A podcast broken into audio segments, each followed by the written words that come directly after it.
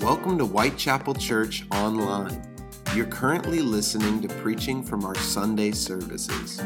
We believe that when the preaching happens, that collectively we're hearing the Word of God, and that God's Word has the power to change who we are.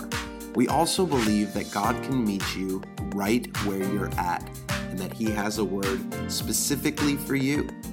We hope that you enjoyed today's sermon, and we would love to have you at an in person service. Head over to whitechapelchurch.com to get more info. Enjoy the sermon and be blessed. Uh, we're going to look in Romans chapter 15 this morning, and we're going to continue looking at uh, the work of the Holy Spirit. So, we believe that God has called us to be a refuge of grace. And in the refuge of grace, so we're just we're exploring what that actually looks like, um, how we can operate in a refuge of grace. And so, what we are actually doing is looking at six different things of what the work of the Holy Spirit is like inside of a refuge of grace. Adrian, I can't see the slides. If you could fix that for me, please.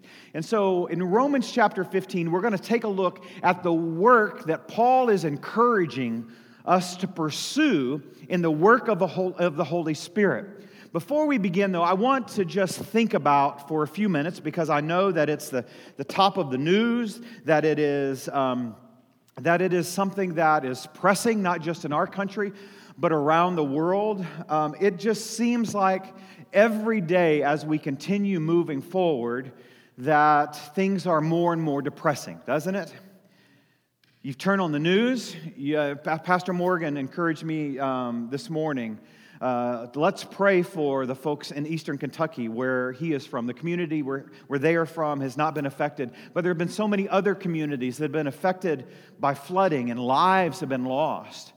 We see in the Midwest that there, are, uh, there, that there is a drought. The farmers are struggling, and they're saying that this is going to affect our food prices. We see that there have been supply chain issues coming out of a global pandemic, and things are beginning to sort themselves out. Places that we would normally go out of convenience in restaurants or in stores may be closed or they may be out of food. We see that there is a war that's happening um, in, uh, in Russia and the, between Russia and the Ukraine. And there now are even tensions between the United States and China. And so all of this stuff is stuff that can weigh heavy on us.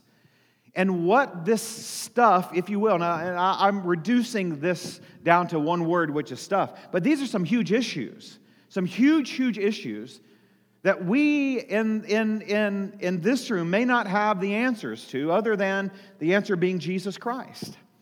But what these things do is weigh heavy on us, and we consume all of this stuff, and it robs us of our hope. And one of the things that the Holy Spirit does is lead us to hope. And listen, we live in a world that needs the hope of Jesus Christ. Amen? And listen, we have the answer to that, which is the Holy Spirit's work that He has called us to do right in the world around us. And so, whenever hopeless situations present themselves to us, we have to respond with the hope that comes from Jesus Christ. If we were to take a poll, and I'm sure that somebody has, some news organization has, I couldn't find any this week, but I'm sure that there is a poll. If they were to ask us, how do you feel about the days ahead in the United States? Inflation, gas prices, food prices, housing, rent. There's been some people that are part of our church that says their rent has gone up three, four, five hundred dollars a month just in the last couple of months. Listen, this doesn't sound too hopeful. And if we were to ask our country, how much hope do we have in the direction that we're going? I'm sure that there would be a lot of people say that there's not a lot of hope. And they would probably ask the next question is, well, then do we need a new president? Do we need new Congress members? Do we need new Supreme Court justices? Do we need this, that, or the other? Because the enemy wants us to think that that is where we can find our hope. And it is not. Our hope is only found in Jesus Christ.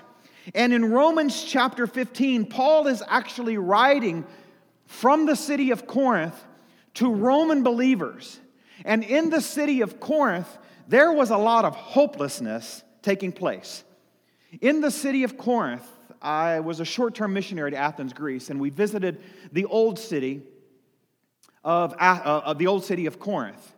And they were able to identify and they pointed out to us where the Christian church in Paul's time was and what was taking place. And then they said to us, right next door, or just a couple of doors over, there was a house of ill repute, right? Just a couple doors over from the church. And right on the other side of that, there was a temple to the sun god. So, Paul is writing from this community in the city of Corinth to Roman believers where there wasn't a lot of hope inside of that community. And Paul is sharing about the hope that can be found in relationship with Jesus Christ. So I want to ask you to follow along with me in Romans 15. We're going to read from verse 7 to 13. Well, let's start at verse 5 because we'll come back to 5. Paul says in verse 5, Romans 15, May the God who gives endurance and encouragement give you a spirit of unity among yourselves as you follow Jesus Christ, so that with one heart and mouth you may glorify the God and Father of our, of our Lord Jesus Christ. This unity is important. In two weeks from today, we're going to talk about unity and what that has looked like here for 90 years at Whitechapel Church. And so this unity is important, and we'll talk about that in a couple of weeks. But in verse 7, Paul says, Accept one another then, just as Christ accepted you, in order to bring praise to God. For I tell you that Christ has become a servant of the Jews on behalf of God's truth to confirm the promises made to the patriarchs, so that the Gentiles may glorify God for his mercy. As it is written, Therefore, I will praise you among the Gentiles. I'll sing hymns to your name. Again, it says, Rejoice, O Gentiles, with his people. And again, praise the Lord, all you Gentiles, and sing praises to him, all you peoples. And again, Isaiah says, The root of Jesse will spring up, one who will arise to rule over the nations. The Gentiles will hope in him. And listen to verse 13. May the God of hope, it does not say, the Roman government of hope. He does not say the economy of hope. He does not say the hope that you actually find anywhere on the face of this earth. But what Paul says, in the midst of people worshiping other gods and living sin filled lives of deeds that we could not begin to imagine, Paul says to the believers, May the God of hope fill you with all joy and peace as you trust in him. And here's where it comes from so that you may overflow with hope by the power of the Holy Spirit. Hope is only found in God. And the way that we receive this hope and are connected to God is through the power of the Holy Spirit. You see, if hope is here and we are here, then we need a vehicle to get to that hope. And Jesus came in the flesh to build the bridge to allow us through his blood sacrifice and the power of the Holy Spirit to have access to that hope. And we are living, it's no secret. You know it, you see it, you read it, you watch it, you live it, you experience it. We are in a world where there is no hope. And for too long, as believers, we have tried to find hope outside of relationship with God. And I believe that the work that God is doing in the world today is making sure that we are totally dependent on the hope that can only be found in Him through the power of the Holy Spirit. But the hope here that Paul is talking about is much, much more than the hope that we talk about today. We talk about hope in a lot of different things. School's getting ready to go back.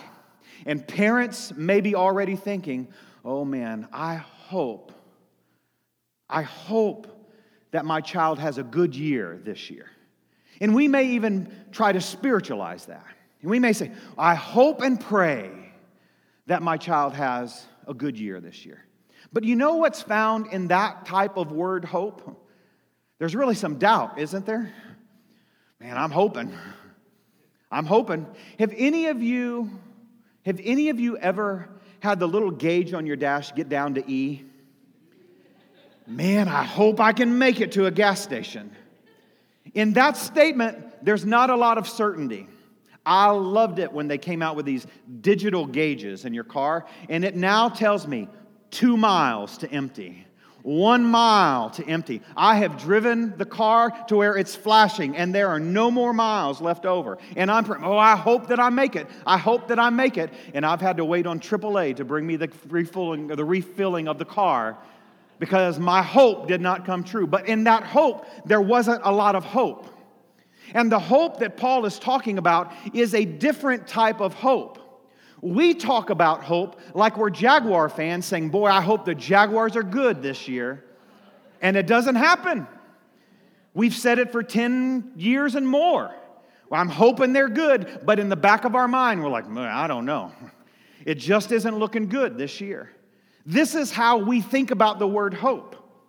There's not a lot of certainty in our hope because our hope is often rooted in what is seen and what is actually around us. But the word hope that Paul is talking about here could be taken out and th- these words placed into it. It's a certainty. I am 100% certain that it is going to happen. And so it's no longer, I'm hoping my kid gets a good teacher, or I'm hoping my kid has a good year. I'm hoping that I make it to the gas station, or I'm hoping that the Jaguars win. But instead, this hope that Paul is talking about is us waking up every day with 100% certainty that our hope is based on the one constant of our life who is never changing. And despite what's taking place around us, Paul says we can have hope. Now, Paul used this word hope, certainty. It is going to happen more than anybody else in the New Testament. He did write the majority of the New Testament, but 21 times Paul comes back to this word that is used here when he says, May the God of hope fill you. And he does it that so that you may overflow with hope by the power of the Holy Spirit. One scholar said this about the word hope that Paul is writing about here. He places his desires firmly in God that can be found in confident expectation in the promises of God. Confident expectation. Listen, the God of hope is the only confident expectation that you will ever experience in your life. And if you are new to Whitechapel Church or you've been here for quite some time, we say often don't put your hope in the organization because this is us gathering together. And we are men and women who are made in the image of God, striving to be holy as He is, but we're not perfect people. But we can have a confident expectation in the God of hope, who is a God that never changes. And so, what we push you to do is to have a true hope that only comes from the Holy Spirit. God, Paul says, it is the God of hope that is actually doing the work. If we go back to verse 5, where we started reading, though, and I started here intentionally because I want to point out what Paul is leading up to. If we were to go back and we were to read chapter 14 and chapter 15, if there was a section of this letter that Paul is writing, this is that section. And what Paul is encouraging the believers to do is really to live this holy life that is based on the gospel of Jesus Christ. And then as he assures the gospel, he is assuring life inside of the gospel. He says in verse 5 May the God who gives endurance and encouragement. Listen, if you don't have hope that is a confident expectation, there is no endurance and there is no encouragement. You can try to turn on the news to encourage you, to give you a little bit more endurance. It's not going to happen. We have, for over 200 years as a country, elected Democrats and Republicans and all the other parties that have been in existence throughout the centuries, the couple centuries of the, Amer- of the United States of America. And here we find ourselves in this situation. That says to me that we can't put our hope in the government. Our government is great, and I am so thankful that I live as an American in the United States of America. There's no other country where I would want to live. I love our, our system of government, I love our freedoms that we have, but my hope is not found in those things. My hope is found in this certain expectancy in the God of all hope. And that is what Paul is writing about. There we can find encouragement. There we can find endurance. And there we can find our purpose because God is the origin of our hope. I want to encourage you to write this down. Take a photo of this because I want to push you to wrestle with this sentence this week. God is the origin of hope and the object of hope. He's not only the origin of hope, but He is the object of hope. If we were to remove the object, then we have removed hope. Because then we're trying to find something else to connect to the origin, which is Him, where this originated, which is in Him before the world was ever uh, framed. God is the origin of hope, and He is the object of hope. Now, again, in the Greeks and Romans, in this day, there were a lot of different fake gods. We, in fact, our family was just talking about that this week. There were the Greek gods, all this mythology. They had uh, Greek gods of war. There was the, the god of fertility, the god of the sun and the moon, the god of the crops, the god of wisdom. And what Paul was writing for, where Paul was writing from, was from this community where there were all of these different temples and all of these different altars that were built to all of these fake gods. And the way that the people lived in this time is if you were needing more crops, you would go to this altar to the crop god, and there you would offer a sacrifice. And they expected, or they placed their hope in this uh, crop god, that then they would have more crops because they were giving a sacrifice to that. Or if they needed more wisdom, it worked the same way. And so this is how these people were operating.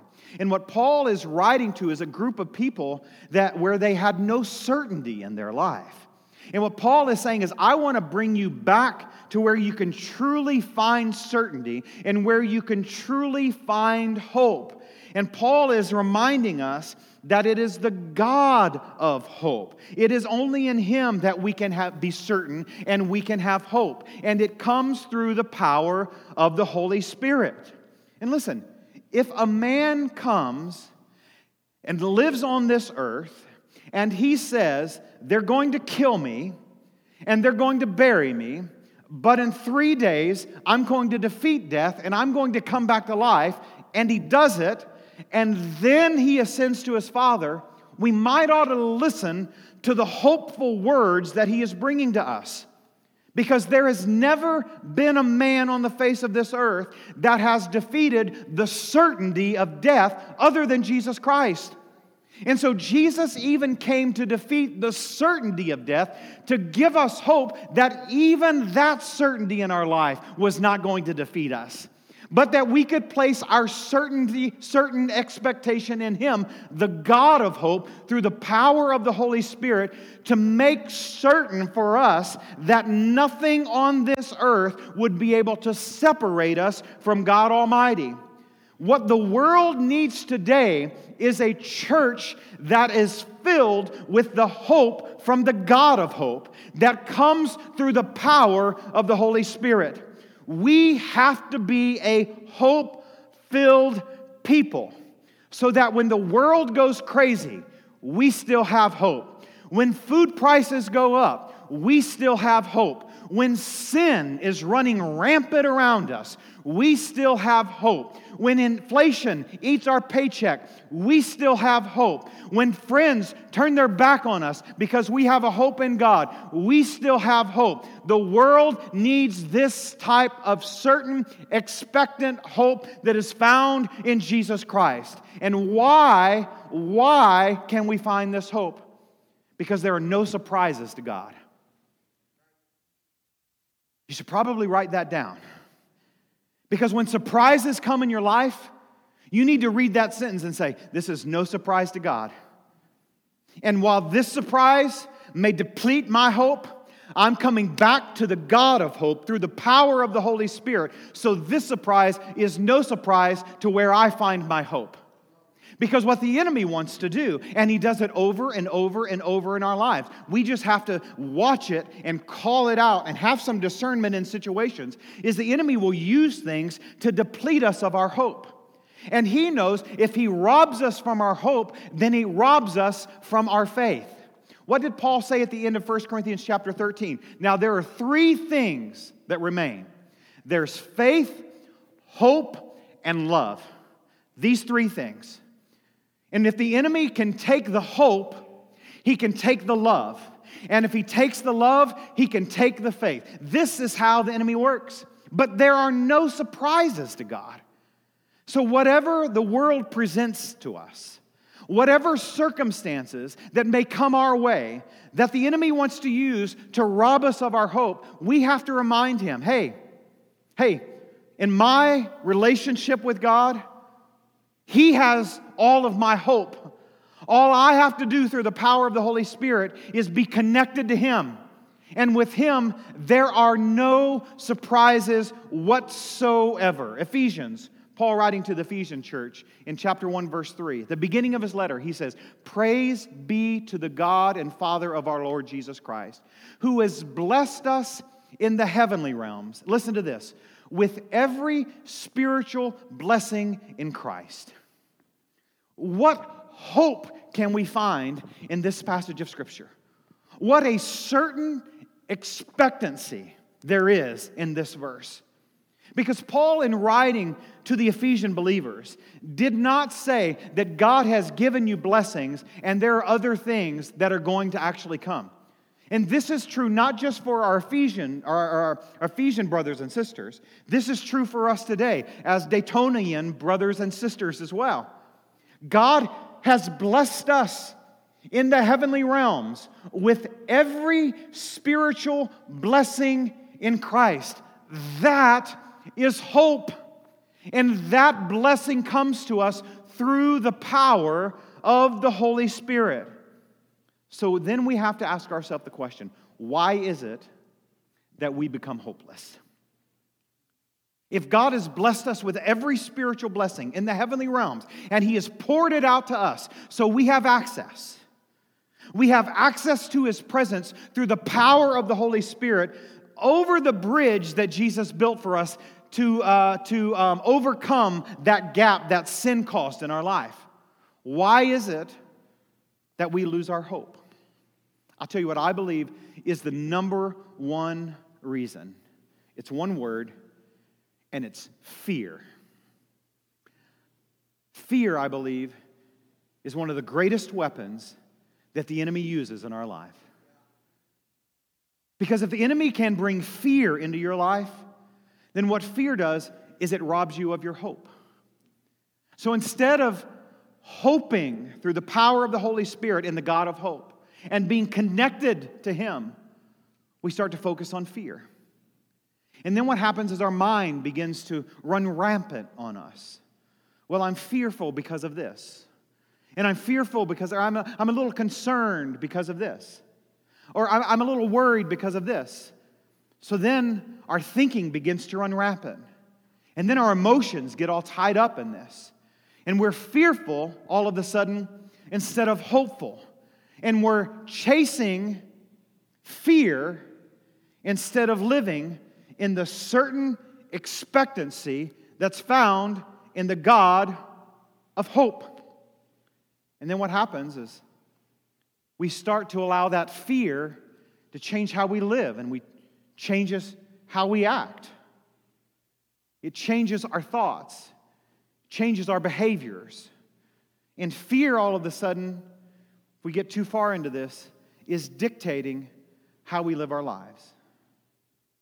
Some of us may have been hurt in relationships, maybe a marriage, maybe a boyfriend, a girlfriend, maybe friends, maybe family. That all of a sudden, if we get captured in that, what we'll discover is fear dictates how we live in relationship with other people.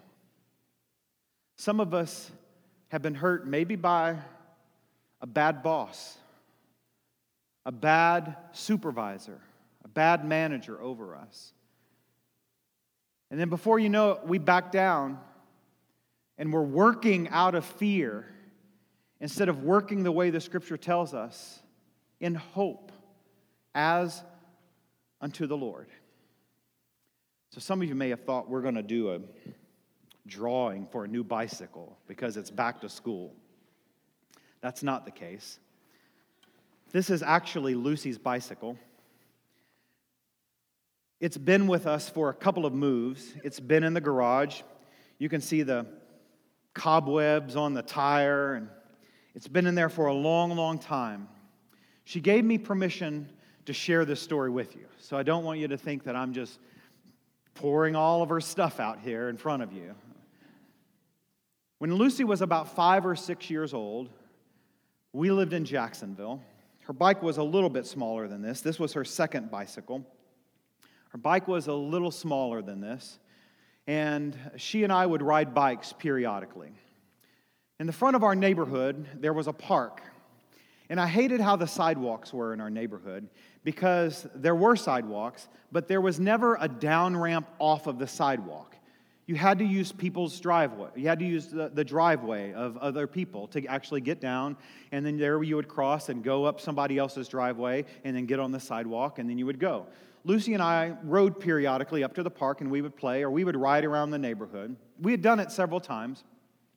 And in her bike with the training wheels, we were riding up there one day, and I went down the driveway in front of her, and she came down the driveway at an angle. And instead of coming at it straight down, where she would just go down and go right up, she went at an angle, and the speed got a little bit too high, and one of her training wheels tipped her over. This set her off. She didn't ride a bike for a long time after that. I had to get off of my bike carry her, pushing two bikes the rest of the way back home. We got back home. She got all healed up. She wouldn't ride a bike for a long, long time. So we moved to Crystal River. We had been there for a little while in Crystal River. And uh, we were actually in our second house in Crystal River. And right next door to us, there were, uh, we had a neighbor that had three kids. There was a little girl that was just a spitfire little girl. And she had a bike, smaller bike, much younger than Lucy. She had a smaller bike, no training wheels, and my goodness, this girl went everywhere like a rocket on her bike. They had another daughter that was Lucy's age, or maybe just a little bit younger than, uh, maybe a year younger than Lucy's age. They may have been right at the same age. And she rode her bike everywhere. And what Lucy would do is while they were riding their bikes, she would run alongside them because in her mind, she was still fearful of an event that had happened quite some time before that. It didn't take too long for Lucy running alongside these other girls, and the one girl, much, much smaller than Lucy was, that Lucy decided, I'm going to ride my bike. And so she said to me, Dad, take my training wheels off. I said, Lucy, hold on just a second here. You haven't ridden your bike since we lived in Jacksonville, and you were, you know, however tall. You rode your bike last with training wheels. And so you want to ride your bike without training wheels? Yeah, yeah, I want to ride my bike without training wheels. So this is the bike. I took the training wheels off, and we went out into the yard because I knew what was going to happen. And so I'm holding on to the back. Lucy gets on the bike, and she takes off. She just starts riding her bike. What changed? It was her thinking, it was her mind. She said, I'm no longer going to live in fear of the bicycle. I've watched this little girl and I've watched her older sister ride all over this neighborhood in a bicycle. And so, in Lucy's mind, she said, I'm sick and tired of not being able to ride a bicycle.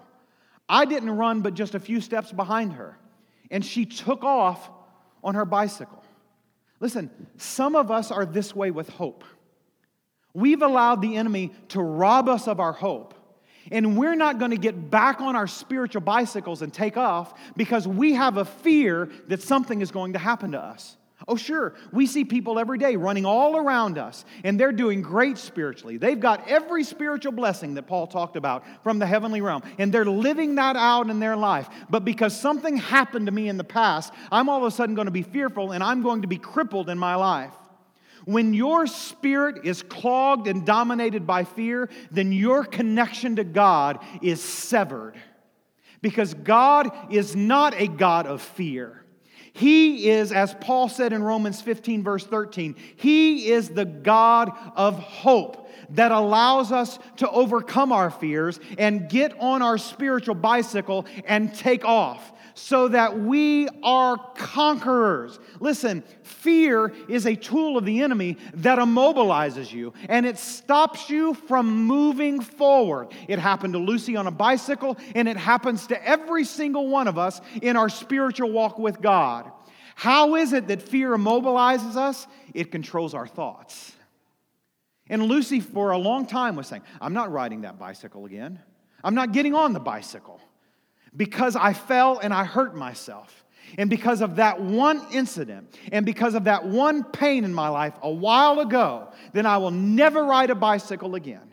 But she saw other people that were victorious, and she got on the bike and she took off. Do you know why God placed us in the church? It's so that we can see people living in an expectant hope certain expectant hope, riding the bicycle without training wheels all over the place victoriously, so we can say, hey, I can do that as well. And then what that does in the body of believers, united in unity together, it says they can do it, I can do it. Because every one of us have every spiritual blessing in the heavenly realm that enables you to overcome fear. But the enemy will control your thoughts. It's a great tool of the enemy. And then, if he can control your thoughts, he can control your emotions. And then, when your thoughts are controlled, when your emotions are controlled, then they start to dictate to you what your behaviors are. That's what happened with Lucy on the bicycle. We can laugh at that story. But listen, when it comes to us in our spiritual walk, it is a sad, sad story. And we have to call out the work that the enemy is doing in fear and say, I'm not going to be controlled by fear. My thoughts are not going to be fearful thoughts. My emotions are not going to be fearful emotions. My, my actions, my behaviors are not going to be fearful behaviors, but instead, I'm going to have hopeful thoughts. I'm going to have hopeful emotions, and therefore, I'm going to have hopeful behaviors a couple of years ago, Melissa had a dream. It was just a dream. But man, did she wake up mad at me. It wasn't real, it was fake. It happened in the middle of the night when I was in bed right next to her. But it got her so stirred up inside that she just woke up mad. And she had to wrestle with her thoughts and her emotions and say, that was just a dream. That wasn't real. I don't have to act on this because that is just fake. And when the enemy brings fear into your life, listen, that is not true in the spiritual realm. Fear crushes hope. Hope comes from God. Now, listen, there are some things that we have to be fearful of that can be little blinking lights for us. I don't walk around sticking my tongue in an electrical outlet because I stuck a knife in one once and I know what's going to happen to me. And I have a little fear of electricity now. That fear says to me, don't go there. Don't do that. That's not the kind of fear that I'm talking about. I'm talking about a fear that stops you from living victorious over the mess of this world and the sin in this world that immobilizes you and robs you of your hope. Your thoughts and your emotions do not always equal reality. Instead, we have to guard those thoughts. We have to guard those emotions. And we have to come to the God of hope. And there, then, we find truth and all of reality. Paul also said in Philippians chapter 4, verse 7 And the peace of God, which transcends all understanding, will guard your hearts and your minds in Christ Jesus. If you're not guarding your mind, if you're not guarding your thoughts, your heart, then the enemy's going to attack them. And he's going to bring fear so that you are immobilized in your faith. And the next thing that you'll know, time goes by and you're no longer riding your spiritual bicycle because you are immobilized by fear. You have to guard your heart. You have to guard your mind so that the enemy doesn't attack in order to dictate bad behaviors in all of our life. So I want to go back to the very beginning and remind you of this God is the origin of hope. God is the object of our hope. And the way that we have access to this hope is through the power of the Holy Spirit. We have the answer that the world needs. And that is found in the hope that comes through the God of hope. So, what we have to discover is that hope overcomes fear by truth. So, when the enemy brings fear into your life, and he's using that as a weapon against you, what you have to have is a stronger weapon to crush the enemy's weapon. And when you try to battle it on your own, you can't do that. Paul said in Romans chapter 15, verse 13, it's the power of the Holy Spirit. Exactly like this, he said, so that you may overflow with hope by the power of the Holy Spirit. He did not say so that you may overflow with hope whenever you go out and you do this spiritual battle on your own. When the enemy comes against you, you have to have a stronger weapon against his weapon to stop you. Well, that's the Holy Spirit. And hope overcomes fear by truth. So you've got to discover truth. Well, where is it that we can discover truth? Jesus said it this way I am the way, I am the truth, I am the life, and no one comes to the Father except through me. So, here, do you see how we get to the God of hope? Jesus built the bridge. The Holy Spirit is the power that actually gets us there. And there, then, we find this truth that overcomes and destroys fear. You see, Lucy had to get to the truth that she could ride a bicycle, that she did have the ability, that she was capable of keeping up with the other girls in the neighborhood. She no longer had to run along beside them trying to keep up. We have to do the same thing in the spiritual realm. And hope overcomes fear by truth. You see, you have to make sure that you have truth in your life.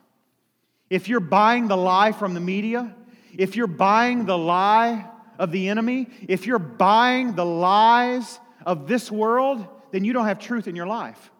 So you've got to ask yourself the question what is it that I'm consuming?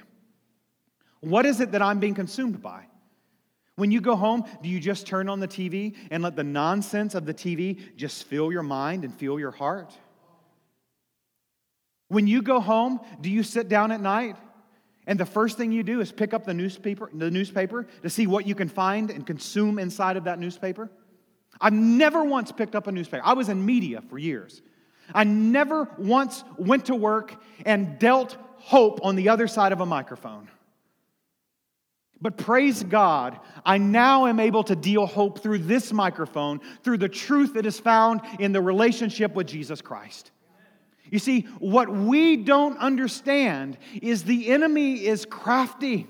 He's very cunning, the scriptures tells us, and he will use everything around us to destroy us through fear and robbing us of our hope. But it's only truth that can destroy fear.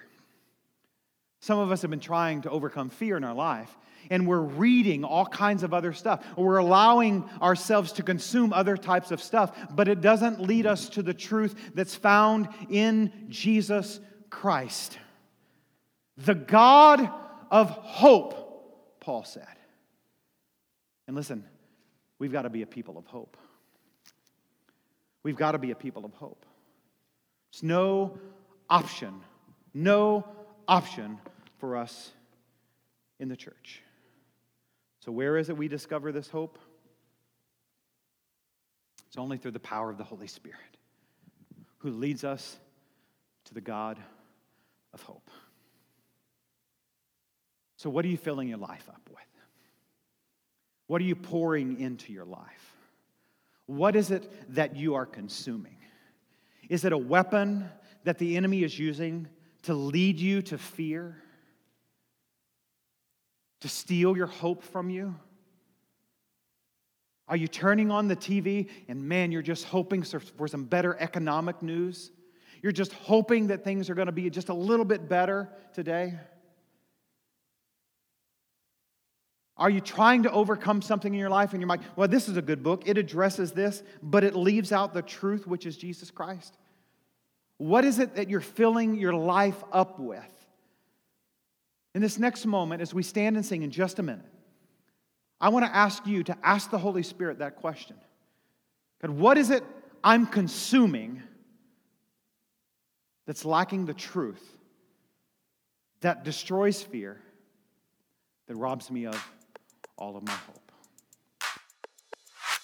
Thanks for joining us at Whitechapel Church Online. We pray that today's sermon blessed you and that you'll continue to join us as we lean into God's Word together. Until next time, have a great week and be blessed.